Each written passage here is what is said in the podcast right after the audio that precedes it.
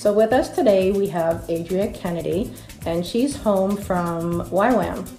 Adria, for those of us who don't know, what is YWAM?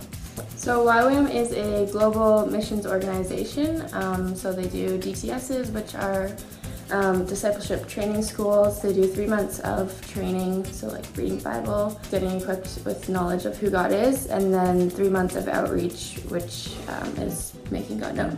Uh, which YWAM are you currently involved with? Um, so I'm currently with uh, YWAM Ships Kona, so I'm committed to that one for two years, and I have completed one year. Um, but I've also been at the YWAM Outpost Panama base. Um, they're like a partner with YWAM Ships Kona, so that counts as part of my commitment. So out of all like the what, 600 plus YWAMs in the world, what, what brought you to Kona? So in December 2019, I was just kind of praying about what to do with my life, and um, YWAM was really on my heart. So um, I just said, Lord, if you want me to go back um, to YWAM in any way, just make it super clear. And then, like a half hour later, I got this random message on Facebook from this guy named Raymond, and he works at YWAM Ships Kona, and he was asking if I would join staff. Just randomly. Yeah. I'd That's never pretty met cool. him before, never heard of the base before. That is very cool. Um, so how is God using you in Panama? So we have different teams coming in and out, um, so just making sure they're healthy and energized. Um, but yeah, also being able to go along with them and do ministry with them. We have a couple different ministries in the villages beside us. Um, we did like a kids ministry, a Bible study, um, and well digging is another big thing. Hmm, that's pretty cool. So you're working with the other students that are coming in, the other young people? Yeah. Yeah. What has been the most challenging thing about um, about going to YWAM and how has God come through for you? probably just taking on a lot of responsibility. Um, God just kind of showed me through that, like that I'm capable of a lot more than I thought I was, um, and yeah, just reminded me of that verse Philippians 4:13. I can do all things through Christ who gives me strength. So you're home for a little while. Yes, um, I'm planning on going back in March if travel restrictions allow me to. So we as a church, how can we come alongside you and, and help you and support you and, and getting back to God's work for you in Panama? Um, definitely prayer just for travel to be open and yeah, just that that would all work out, that God would make a way. Um, and financial support is also awesome. Um, it's $400 a month to live on base and then just other like living expenses on top of that and then travel expenses.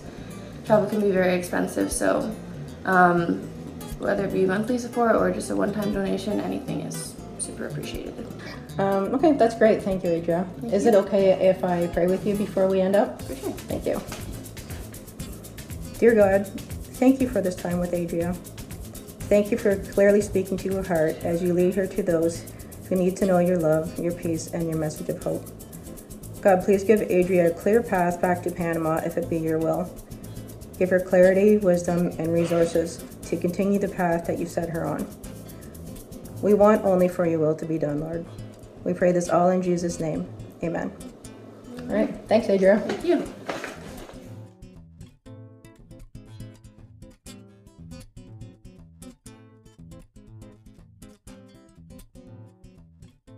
Well, hello, Salvo Church, and welcome to our online gathering. My name is Jackson Brotherton, and I'll be your host today. Thank you for taking time out of your busy week to pause and join with us as we praise our Father in heaven. But first, here is the weekly update. It's that time of year again. Our annual general meeting is just around the corner. Today, information will be released on how to register for this meeting, and we'd invite you all to join us. Member or not, you are welcome to stick around after our morning gathering, March 6th, to hear about what God is doing this coming ministry year. Mark it on your calendar and plan to stick with us for this meeting both in person and online. Also, that morning, we are looking forward to an exciting service. Just like normal, we'll be gathering for communion and collecting our benevolence offering. But also, we are going to be joining together with our church family for some baby dedication and baptism.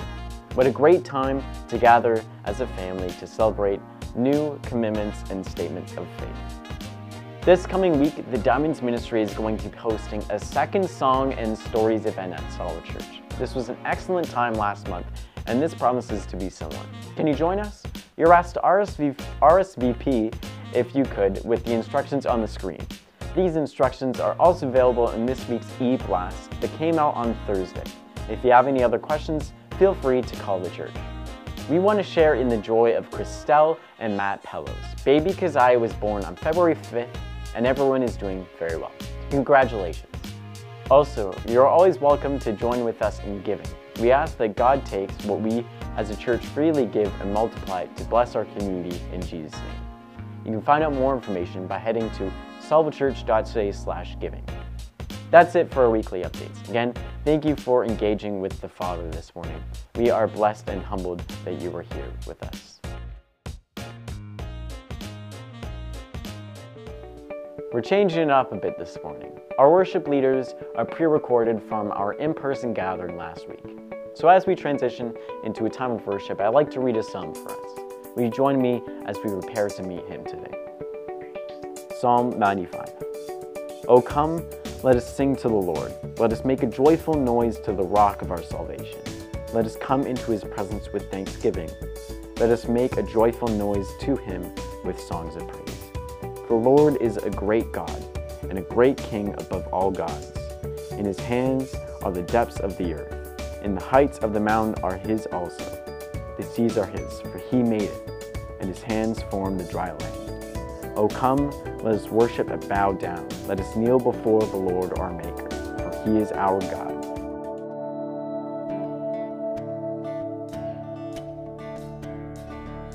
Come, now is the time to worship. Come, now is the time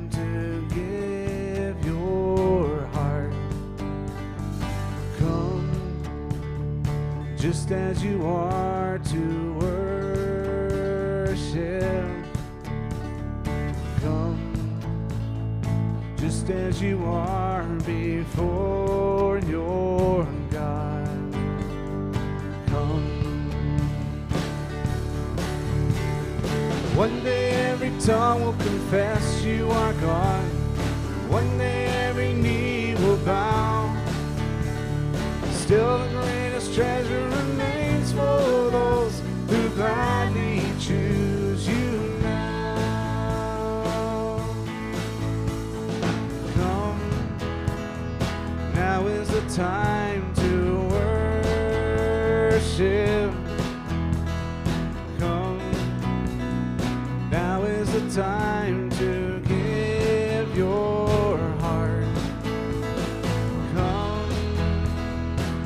as you are to worship.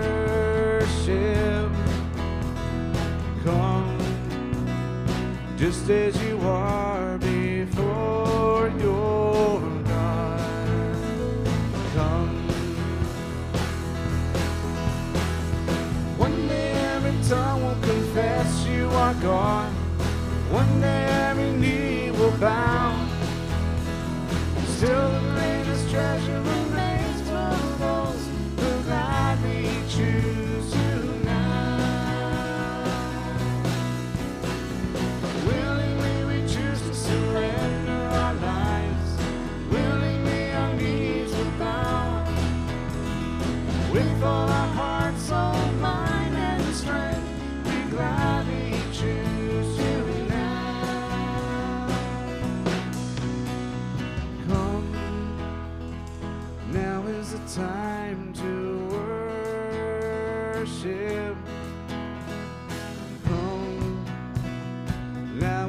Time to give your heart. Come, just as you are to worship. Come, just as you are before your God.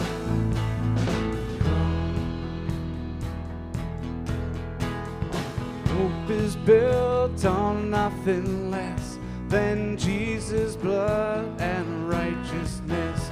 I dare not trust the sweetest frame, but wholly lean on Jesus' name.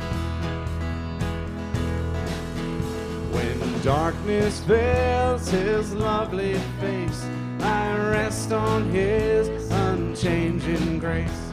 In every high and stormy gale,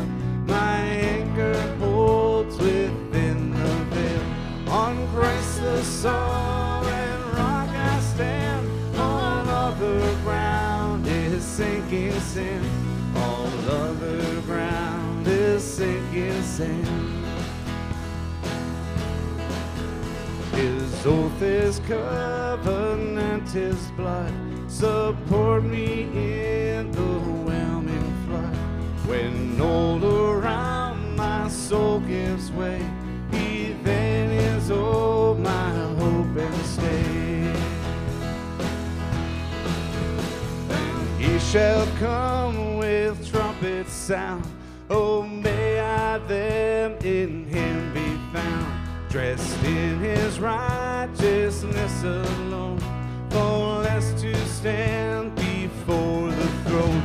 On Christ the solid rock I stand, all other ground is sinking sand. All other ground is sinking sand. On Christ the solid rock I stand. All other ground is sinking sand.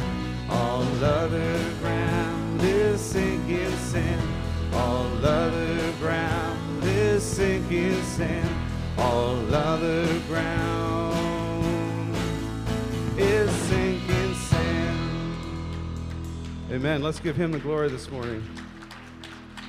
God, we just thank you for this, for this time, this reassurance that we can know that we can stand on the rock, that you are the rock, God, that there's nothing that can blow us over. There's nothing that can uh, push us away from you and separate us from you. That God, you are so solid that you can withstand the storms of anything going on in culture. You can withstand the storms of anything going on in our hearts, in our families, at work, God, that you are that rock that we can lean to. And God, we know that comes with um, comes with a time where we have to come to you and confess. God, we got to let the pride go. We got to let some of those things go that, that tell us we can do it on our own we can carry this burden on our, on our own doing. But God, we know that we have to come to you. And, and this morning we do that. We bring these burdens to you, we lay them down at your feet.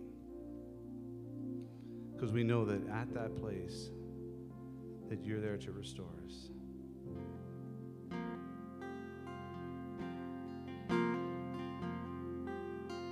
to the river I am going, sins I cannot bear. Come and cleanse me, come forgive me. Lord, I need to meet you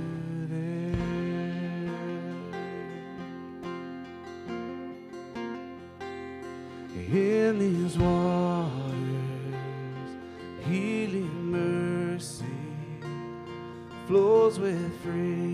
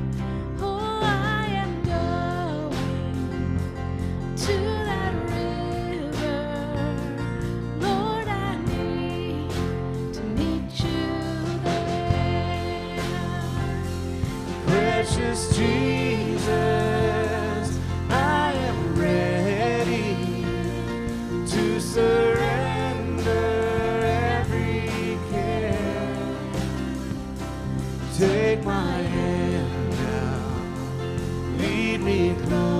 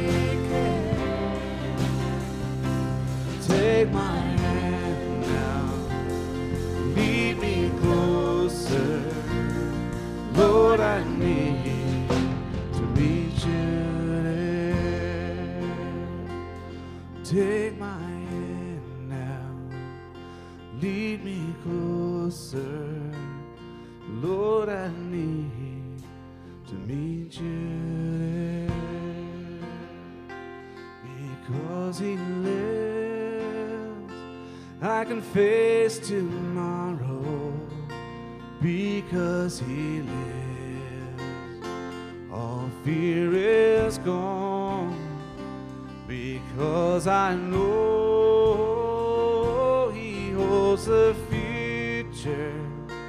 And life is worth living just because He lives.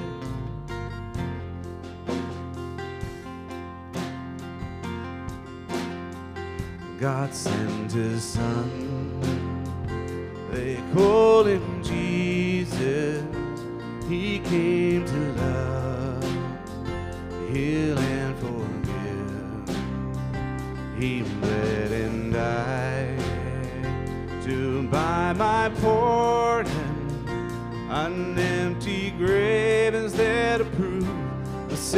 Savior lived. Because He lives, I can face tomorrow.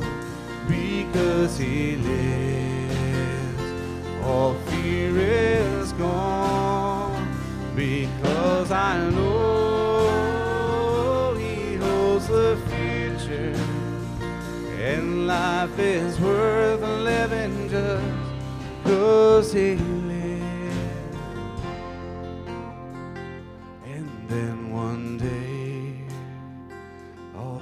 cross that river and fight life's fight, no war with pain. And then as death gives way to victory, I'll see the lights of glory and know He lives. Because He lives, I can face tomorrow. Because He lives, all fear is gone. Because I know He holds the future. And life is worth living just because He lives. Precious Jesus,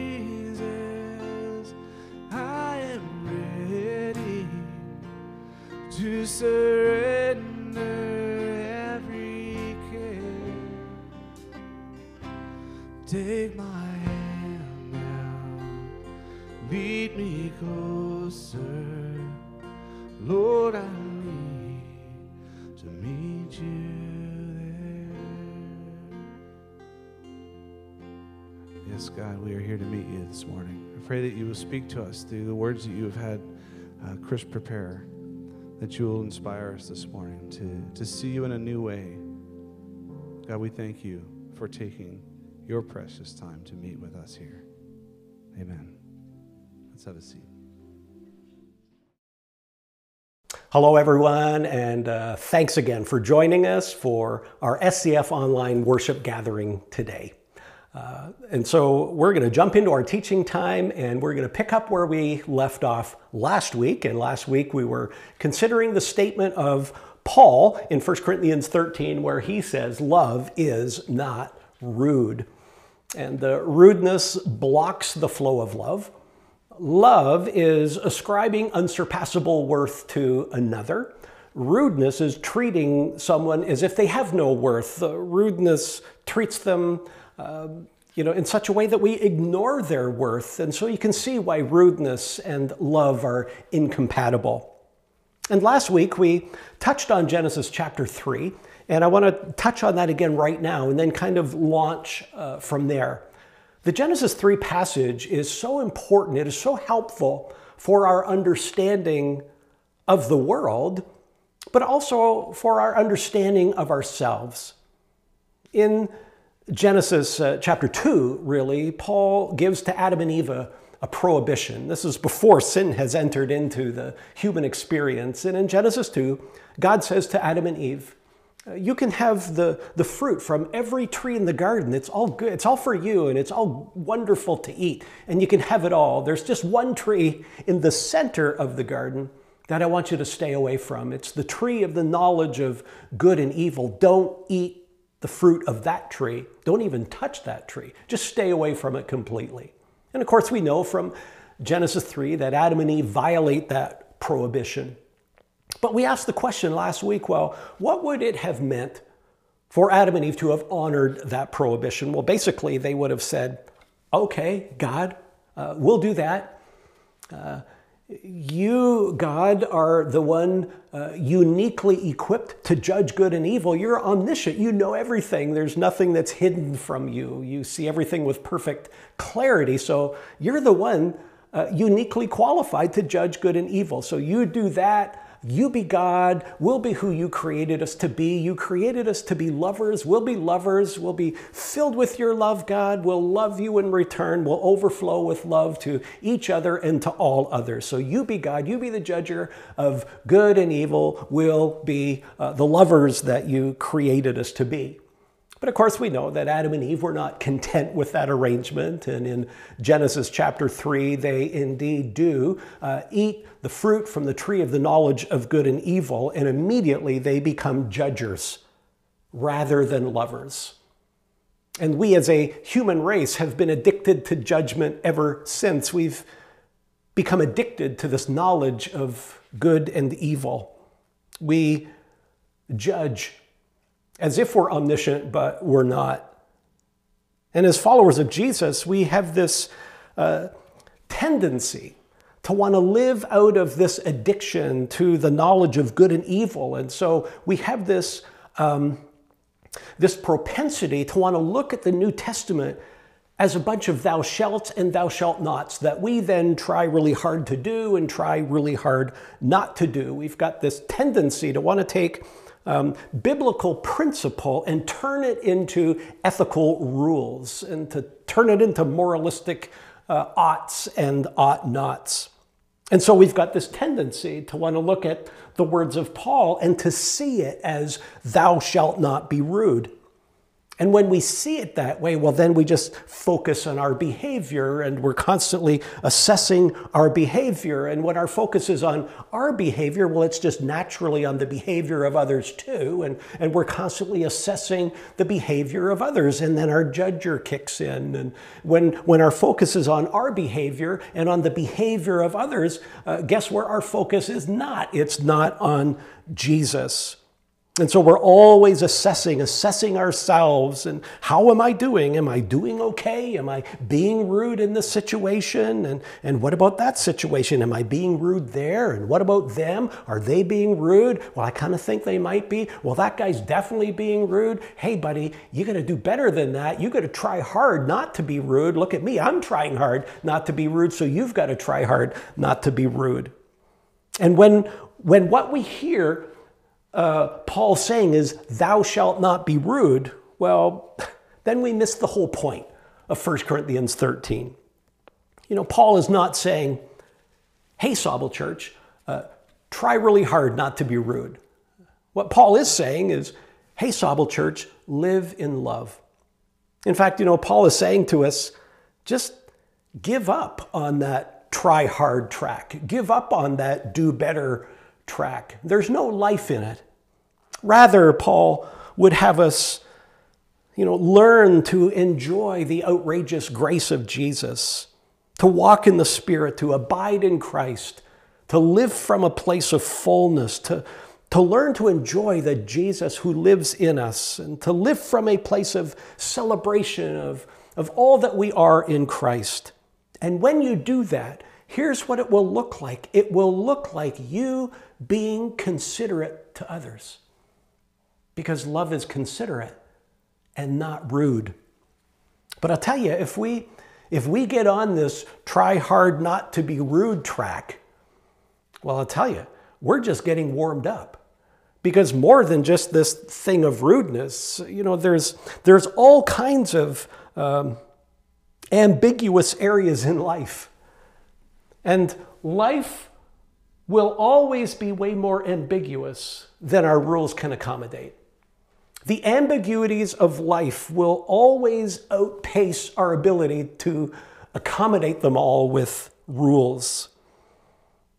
Like, um, what do you do when you have a person in your life who just won't go away? right? They'll take up every second of your life un- until you cut the conversation off. And no matter at what point you cut the conversation off, they'll accuse you of being rude. Have you got anybody in your life like that? They essentially have no boundaries, and eventually you just got to say, I got to go. Well, oh, how rude, right? But if we're on that try hard not to be rude track, well, man, we've got a lot of questions. You know, what is the essence of rudeness and how does it apply to this situation and how does it apply to that situation? And are there circumstances under which rude behavior actually doesn't constitute rudeness? And, and are there circumstances where it does constitute rudeness? And, you know, what if the person who won't go away is your mother in law? Like, is there a polite way to tell your mother in law to go away? Um, some of you guys might be saying, well, yeah, there's a polite way to tell your mother in law to go away. And, and you who are mother in laws are saying, no, there's never a polite way to tell your mother in law to go away. And, and, uh, and, and now we've got two factions here, right? We've, we've taken our, our, our beautiful SCF online family and now we've created two factions. There's this pro mother in law group and this anti mother in law group. And, and, uh, you know, groups with their own theories about what the essence of rudeness really is and how the rules of rudeness apply and when they don't apply. And, and uh, you know, you can have a church split over mother in laws. You can have a, a pro mother in law church and an anti mother in law church. And, and uh, maybe each of those churches can begin their own denomination, right? Who knows? And, that's, and we're just on this one little topic of rudeness. And all we're doing is just trying to figure it out. We're just thinking, you know, if I can just nail down all the rules about rudeness and, and, and figure out all the situations that apply to, to all people at all times, including mother in laws and including like pesky neighbors who let their dogs poop on your lawn and, and uh, pushy salespeople and telemarketers and so on. Um, you know, if, if, I can, if, I can, if I can figure out all of that, all of, if I can figure out all of these gray areas about rudeness and where the rules apply, well, then I can finally not be rude. Well, here's the thing you can, you can have all the information and all the knowledge about rudeness, and you can be as rude as all get out. In fact, you probably will because you're coming at this thing from a place of emptiness where you're trying to get your sense of, of okayness and your sense of, of, um, of meaning and purpose from having all the correct opinions about rudeness. And of course, if we if we do that, we're, we're missing the point of 1 Corinthians 13. Paul's not giving us an ethical rule. He's not saying try really hard not to be rude. What he is saying is live in love. And he's giving us, you know, indicators to help us know when we're not living in love. And so when we see rudeness begin to creep into our experience, the solution is not to say, "Oh man, I got to try harder. I got to do better." The solution is not, "Oh man, I got to bite my tongue and not say what I really want to say." No, the solution Paul says is to live in love. To live centered on Jesus and to be uh, uh, filled with, with the love of Jesus and, the, and, and um, where we live out of a celebration of who we are in Christ. That makes all the difference. When you live in this addiction of the knowledge of good and evil, it just creates all kinds of questions because life has all kinds of ambiguities we'd like life to be perfectly clear, wouldn't we? Like we, we'd like to be able to, you know, put all the correct people over here and put all the incorrect people over there. We'd like to have these neat and tidy, very clearly delineated lanes, and we'd like to, to have all these answers abound and uh, all of these issues settled. But you know what? Life isn't like that.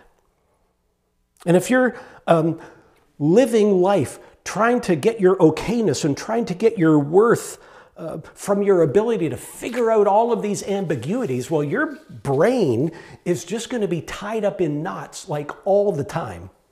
You'll be constantly wondering and constantly assessing and constantly stewing. Either that, or you'll just uh, impose a very simplistic black and white view of the world, and you'll become a very arrogant person who's quite frankly, pretty unpleasant to be around. But if you are constantly assessing and, and stewing about how to make neat and tidy rules uh, about with all the ambiguities in the world, your brain is going to get tied up in knots. You're going to walk around kind of assessing yourself all the am I being rude? I don't know if I'm being rude. I hope I'm not being rude. I'm trying not to be rude. Maybe I am being rude. Well, I better not be rude. I, you know, I'm going to try harder. And while I'm at it, you know, Paul says love is love is patient. Am I being patient? What is patient? What does patience mean in this situation and that situation? And, and he says love is kind and and you know, how does kindness apply here and how does how does kindness not apply there? And you know, we can we can just get ourselves all knotted up. And we do this with ethics, we do this with doctrine, we do this with Bible passages, uh, we do this with eschatology right? Eschatology is the, is the study of, of uh, end times, and uh, we can be like, oh my gosh, I got to have the right eschatology. But you know, what does this verse mean? Well, this verse could mean that, but this verse could also mean the other thing. And man, oh man, there's smart and godly people who believe this about that verse, and then there's smart and godly people who believe that about this same verse. And and uh, oh my goodness, you know, which way am I going to go? What am I going to do? And um, if you're getting your sense of okayness, if you're getting your sense of meaning and uh, purpose and security from having all the correct opinions about all of that stuff, well, you're going to be like tied up in knots all the time. And you will reek with non life. There, uh, one time was this frustrated monk. Uh, Sounds like I'm going to tell a joke. This isn't a joke. There was a frustrated monk who went to see St. Augustine. And St. Augustine was that very famous uh, bishop of Hippo in the fifth century. And so this frustrated monk uh, goes to see Augustine, and this monk is just all tied up in knots. He's all uh, nervous about sin. Is it sin if I do this? Is it sin if I do that? And is it sin if I think this thought? And how do I get rid of this? And how do I get more of that? And how do I think my, th- my way through this uh, Bible passage? And how do I think my way through this theological issue? And how do I reconcile this with that? And so on. And you know, here's my experience there are some Christians who succeed at making Christianity a big problem.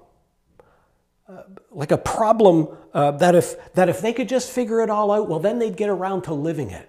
But they never do get it all figured out, so they never really do get around to living it. And uh, that's how this guy was who came to see Augustine, this priest. He's all tied up in knots. And so finally, Augustine gives this guy some advice, and this is it. He says, Love God with all your heart and do whatever you want.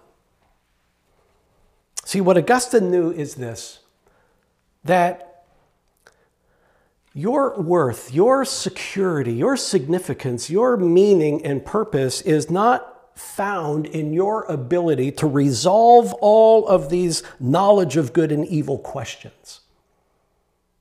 Augustine knew that life will always be way more ambiguous than we'll ever be able to get our brains wrapped around. As we said, the ambiguities of life will always outpace the, uh, the ability of our brains to wrap around all of these ambiguities. You know, in fact, there, there are some issues that I'm quite convinced are just not solvable. And we've got to just learn to live with that. And uh, most importantly, we need to learn to love each other within the tension of ambiguity. See, what Augustine knew and what Paul knew is this if you if you love the Lord, if you love God with all your heart, and if you're getting loved by God and living loved, and you're living from the fullness of God's love and overflowing with that fullness to, to all others, and you know, what that does is it takes all of these questions and puts them into kind of a different perspective because life doesn't hang on those questions anymore. And and it can bring a certain lightness, it can bring a certain levity, it can bring a certain winsomeness. Not that those issues are unimportant, they are. Think about them, deal with them, but life doesn't hang on them. And what I find is this that when somebody loves God with all their heart, they can do what they want. And it'll usually be the right thing. See, if you're operating from a place of loving God, living from the fullness of His love. You're motivated by love and you're being transformed by love and your mind is being renewed by God. And yeah, then maybe there are these gray areas, these ambiguities, and maybe you don't know what to do, but you don't need to retreat inside your own head and get all knotted up, uh, trying to figure it all out as if your life depended on it. No, you can just let God's Spirit guide you. And maybe you make a wrong decision now and then. But you know what? It's not going to be terribly destructive. Because worst case scenario is you just didn't love quite as perfectly as you should have. And so it brings a calmness, it brings a, a lightness, it brings a, a winsomeness. And your life is uh, starting to have the aroma of life rather than death. Uh, years ago, back in the 90s, um, I was at a different church and uh, I had a friend there. Um, we weren't super close friends, but uh, we were certainly friendly uh, to each other. And um, this, this, man has, has, since died. I had the honor of uh, conducting his funeral back uh, several years ago. Um, but what he liked to do is to come and see me, and he'd like to bounce off his thoughts and ideas off of me. And this guy was he was very clever, but he was very distracted, and uh, he got all tied up in knots about non-essential, even unknowable uh, points of theology. And in his later years, he got really tied up about eschatology, this doctrine of end times. He really became obsessed. Now, eschatology is not unimportant by any stretch. But my friend, um, he kind of became like the monk who went to see Augustine, just all tied up in knots. He didn't have the aroma of life, right? Like I would not have wanted my friend to hang out with my unchurched neighbors because they would have got a rather uh, unpleasant perception of Christianity. This guy didn't exemplify the, the lightness and the winsomeness uh, that comes from you know, living um, uh, filled with the love of God and, and uh, certain that all of our core longings are fully met by God in Christ. Rather, this uh, friend of mine was trying to, you know, trying to find his security and find his significance in his purpose in becoming expert and in uh, knowing and understanding something that really is ultimately unknowable.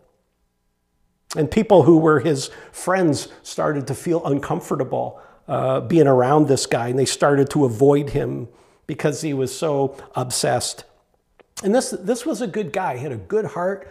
Um, he loved Jesus. He loved the scripture. He wanted to do the right thing, but he was just all knotted up. And his life kind of hung uh, on this. And he was like, you know, if I can just get to the bottom of this.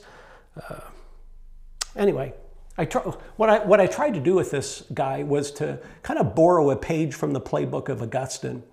And so I, I said to my friend in, in rather uh, direct fashion, I said, I would strongly advise you to initiate a two month moratorium on your study of eschatology and instead spend two months focusing on the face of Jesus. I said, Your pursuit is choking life in you, and theology is not meant to choke life.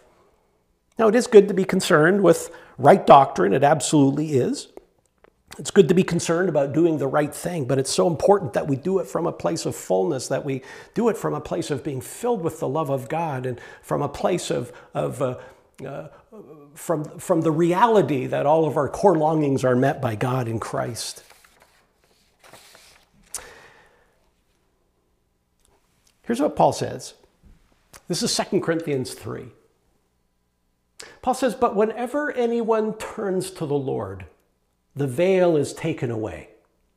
Now, the Lord is the Spirit, and where the Spirit of the Lord is, there is freedom. And we all, who with unveiled faces contemplate the Lord's glory in the face of Jesus Christ, are being transformed into his image with ever increasing glory, which comes from the Lord who is the Spirit. What you see determines what you become. What you see determines what you become. It's not what you can figure out. It's not where you land on the political spectrum. It's not about uh, you know, having just the right opinion on this, that, or the other thing. It's not about where you end up on, on your eschatology or your pneumatology or whatever other ology. It's looking into the beautiful, outrageously loving, and compassionate face of Jesus and just basking in his incredible love for you. And having that mean more to you than anything else. Gazing upon him, dwelling there, contemplating uh, him. And then you become more and more like him in attitude and action as you look on him, as you see him. That's where transformation is found. You've uh, perhaps read the story in uh, Luke chapter 20, uh, 10, I think it is, of, of the two sisters, Mary and Martha. Jesus is visiting at their house, and uh, you find Martha. She's in the kitchen, uh, and she's ticked off, and you can tell because the pots are banging and the cupboard doors are slamming, and she's busy getting a, a meal prepared, and she's doing it from a place of emptiness. She's finding her purpose and value and meaning and her productivity, and, and uh, her judger is activated. And, and she says to Jesus, You know, tell my sister Mary to get her butt in here and to help me get this meal ready, because where was Mary? Well, she's in the other room sitting at the feet of Jesus just contemplating him, looking into his face, being with him. And Jesus says, Martha, you know, you're so tied up in knots. But Mary is doing the one thing that is needful. She's sitting at my feet. She's contemplating me. She's being with me. That's where transformation lies. And so, many times people will run around the, the kitchen of their theology, run around the kitchen of their ethics.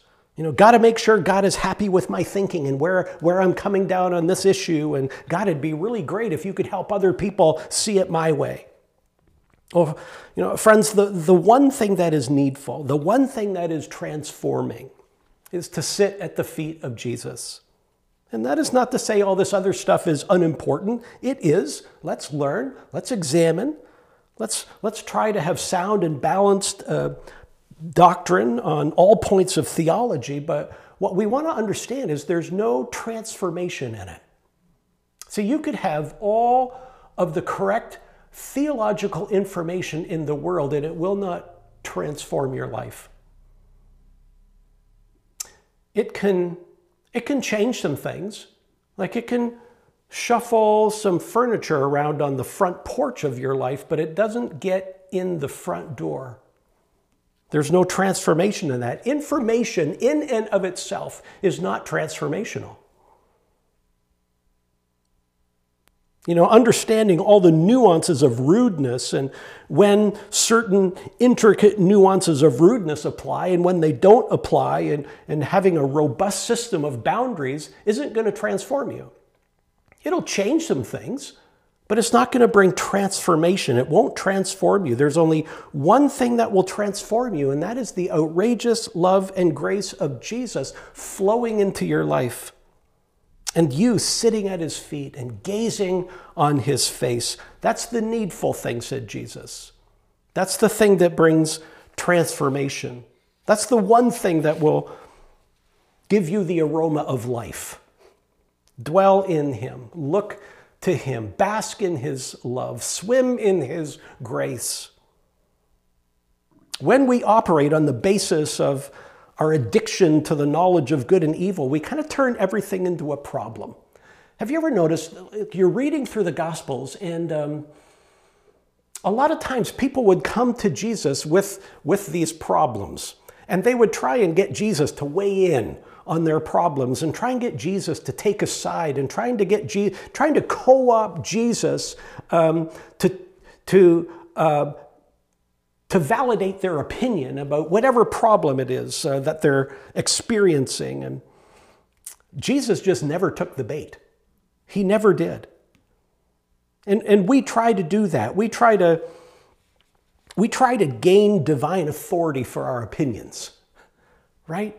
It's like, you know, we've been talking about uh, blockades and convoys and such. Well, what, you know, here's what I think Jesus' opinion would be about blockades um, Jesus never weighed in to these multitude of, of problems. He never took the bait on those.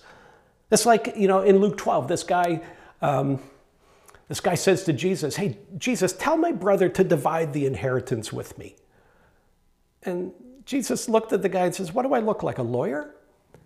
And you know, Jesus didn't come so that we could use him to bring clarity to all the issues of life, whether you're a Christian or not. Life just has a lot of tough issues, and there's just a lot of tough stuff that we've got to work through. Jesus didn't come to make life, life crystal clear for all of us. And there's a lot of Christians who want life to be crystal clear, probably because they're getting their sense of worth and security from from the correctness of all of their opinions, and they just want Jesus to validate their opinions. And I don't know about you, but there's a lot of things about life that are just really ambiguous.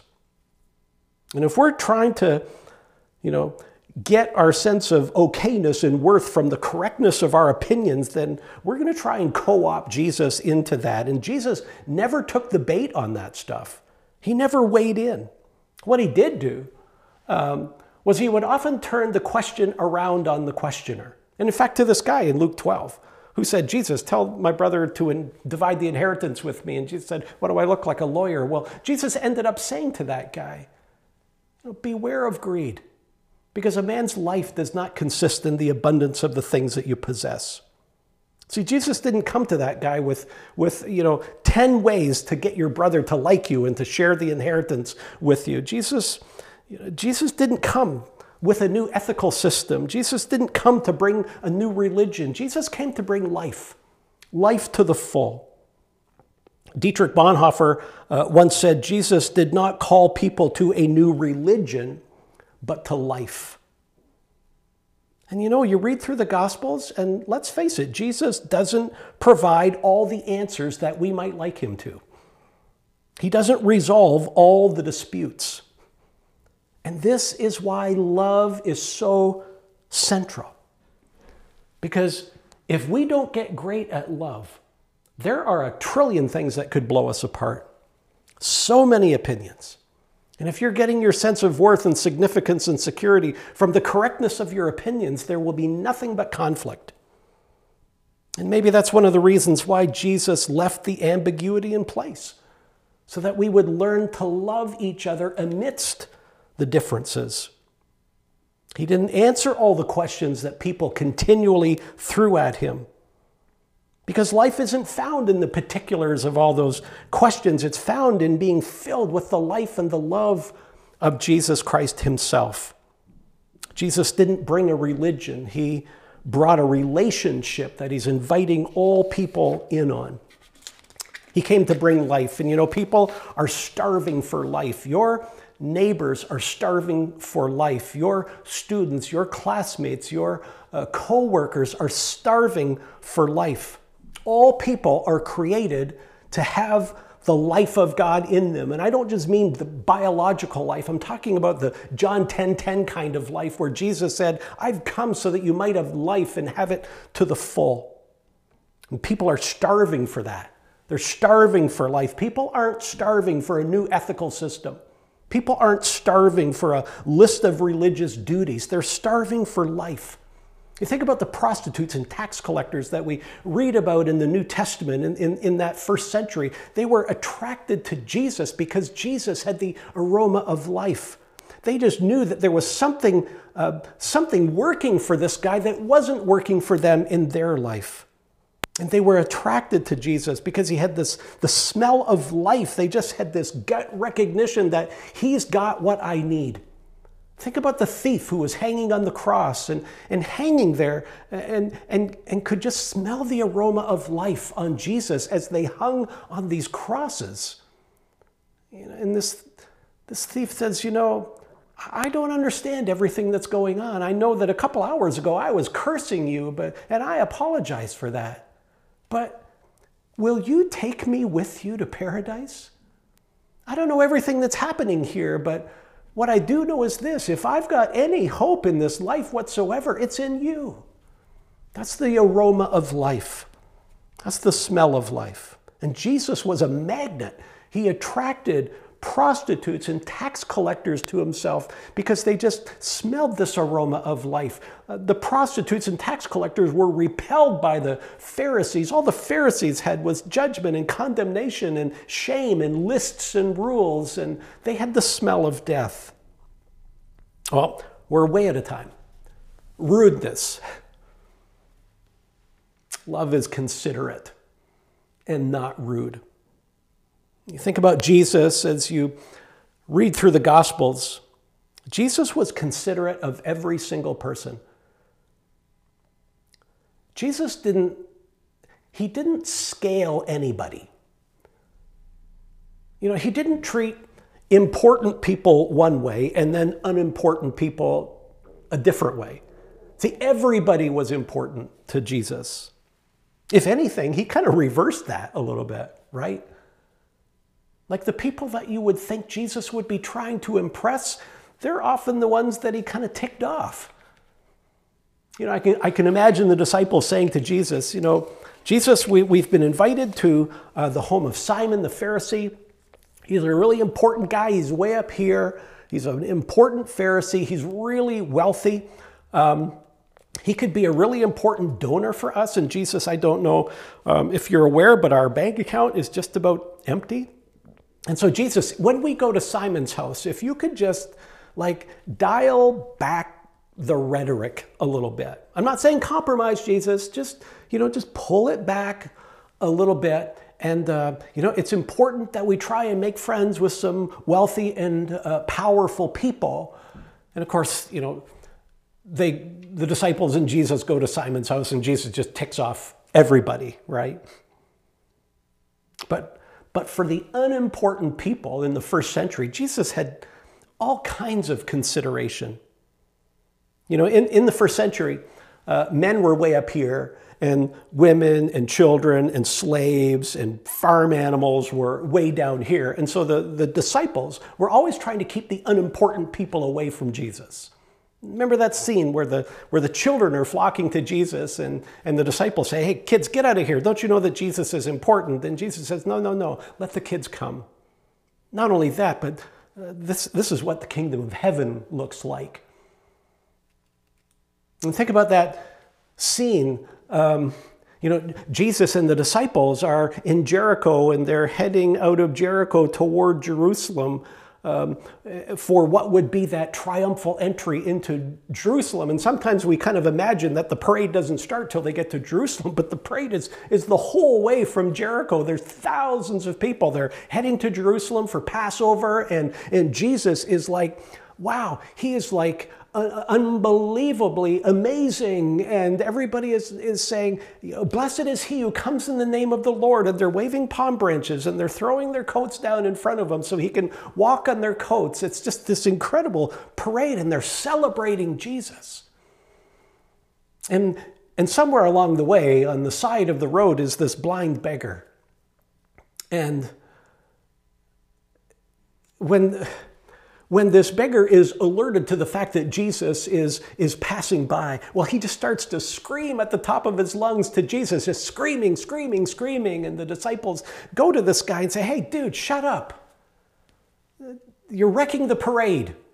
Don't you know how important Jesus is? And you know what Jesus does? This is amazing. He stops the parade. Like there's thousands of people. He stops them in their tracks the whole parade stops. And Jesus goes to this unimportant, blind beggar. And he spends time with him and he loves on him. And he says, What would you like me to do for you? That's a beautiful scene. Jesus stopped the parade for that guy. Jesus stops the parade for you. And you might be, you know, in, in the eyes of this world, you might be nothing. But I'll tell you, to Jesus, you are everything. Jesus is, is never rude. Jesus is never rude. He shows no partiality at all. Religious people always show partiality.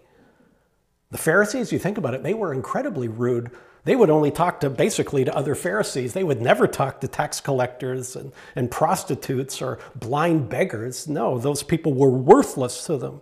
They ignored them, they judged them, they failed to ascribe worth to them.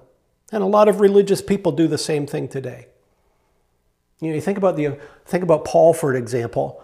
Um, if you read Acts 17, Paul's in Athens, uh, in, in uh, Greece. And uh, in Athens, he, he, goes to Mars Hill and he's, he's in communication with these pagan um, philosophical uh, thinkers in, in Rome. And Paul's not rude. He's so polite. He's so respectful. He says, You know, I see that you are very religious. And I noticed a monument to an unknown God. Can I talk to you about that? Just so polite, affirming, considerate. Paul looks for the best in people, and when he sees the, you know, the door open just a crack, he says, May I? He doesn't jam his foot in it. He says, May I? That's evangelism. We're called to all people at all times to demonstrate the outrageous love of God. And love is considerate. You take into consideration how a person feels. You take into consideration what a person thinks and what that person's opinions are. Evangelism is not a monologue, it's a dialogue, it's a relationship. And that's how the kingdom of Jesus moves forward. Well, we're going to leave it there for today. In fact, we're going to leave this series for at least a couple of weeks, and we're going to get into a little two part series over the next two weeks from Colossians chapter 4. But what I'd like to do right now is I'd like to, I'd like to pray uh, with you, and uh, then we're going to sing a song. And uh, it's a song called Hope of the Nations, that Jesus is the hope of the nations. And, and I'm sure, like you, um, you know, I am grieved with the divisiveness that's uh, being experienced in our country right now. And I'd just like us to bow our heads and to, and to pray for our country. So, would you join me? Lord Jesus, you are indeed our living hope. You are the hope of the nations. And Father, just as you poured out the Spirit at Pentecost, I pray that there would be a fresh baptism of love poured out here among us and among your church in Canada. Thank you, Father, that for those of us who have surrendered ourselves to Jesus as Lord and Savior, that we've been taken out of the kingdom of darkness and transferred into the kingdom of light. And this is something you have done. And thank you, Jesus, that in this kingdom you are our King. Thank you that our citizenship is in heaven and that we await our Savior from there. Thank you, Jesus, that you are our Prince of Peace. And you call on us to be peacemakers and to be agents of reconciliation. You call on us to be your ambassadors in this world. And our Father, it grieves us to see such divisiveness in our country. We live in such a beautiful and privileged country, and we thank you for our country of Canada. And we thank you for the clear reminder in your word that we are to be a people who pray for our country and for our leaders. And so we pray today for Prime Minister Trudeau. We pray that you would bless him with wisdom and insight as he leads. And we pray for his cabinet and leadership team that you would grant them courage and determination and that they would make decisions that would ultimately be for our good and your glory. And we pray for premiers in Canada and for Premier Ford here in Ontario. And we pray for strength and resiliency and wisdom to lead well. And we lift up local leaders, our municipal governments, our leaders in First Nations. And God, that you would grant wisdom and a commitment to work together for peace, truth, and reconciliation. You call on us, Father, not to berate our leaders but to pray for them. And we understand Paul's words to Timothy matter, where he says, I urge then, first of all, that petitions, prayers, intercessions, and thanksgiving be made for all people, for kings and those in authority, that we may live peaceful and quiet lives in all godliness and holiness. This is good and pleases God our Savior, who wants all people to be saved and to come to a knowledge of the truth. For there is one God and one mediator between God and mankind, the man Christ Jesus. And as we think about the, the many demonstrations and the blockades and the protests that have taken place, Father, we pray that where there is hostility, you would bring gentleness, that where there is division, you would bring unity, that where there are threats, you would bring peace, that where there is hatred, you would bring love, that where there is so much tension and noise, you would help bring peace and quiet. And I pray for all those engaged in, in demonstrations, regardless of what side of the issue they're on, that there would be a willingness to listen to one another and to work together for peace and solutions. And I pray for your church nationwide that we would be salt and light, that we would live from a place of fullness, overflowing with your love, considering others ahead of ourselves, holding forth the word of life in the midst of our culture and that our very lives would reflect the truth that Jesus is indeed the hope of the nations.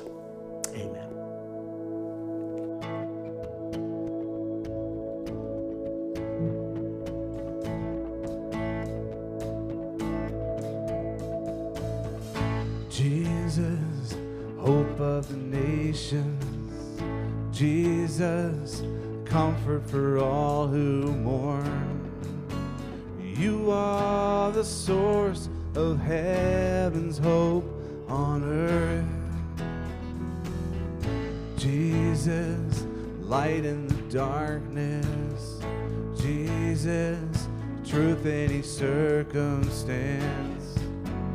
You are the source of heaven's light on earth. In history, you lived and died. You broke the chains. You rose to life. You are the hope living in us. You are the rock in whom we trust. You are the light shining for all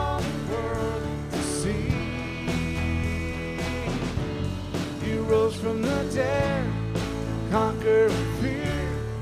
Our Prince of Peace, drawing us near. Jesus, our hope, living for all who will receive. Lord, we believe.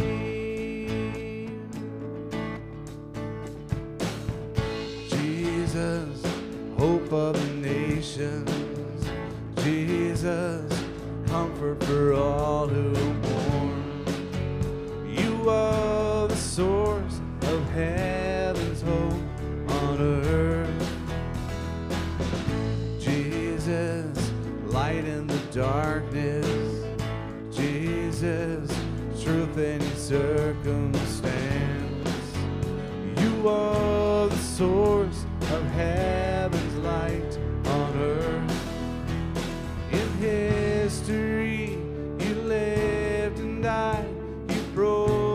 Chains. You rose to life. You are the hope living in us. You are the rock in whom we trust. You are the light shining for all the world to see. You rose from the dead, conquering fear. Our Prince of drawing us near. Jesus, our hope, living for all who will receive. Lord, we believe. In history, you lived and died. You broke the chains.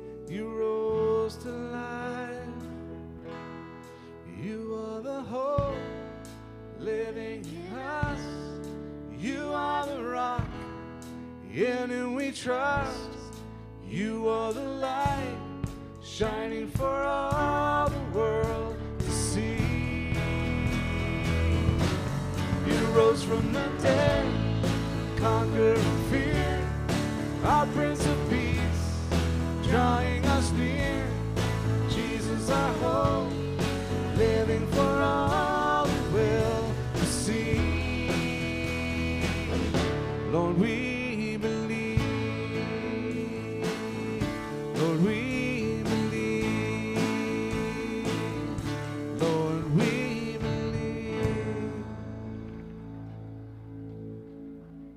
Thank you for joining with us this morning. Don't forget to submit your prayer request and praise items by heading to prayer.salvachurch.ca.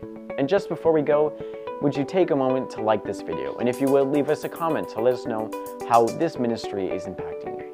All right, that's it. See you next week.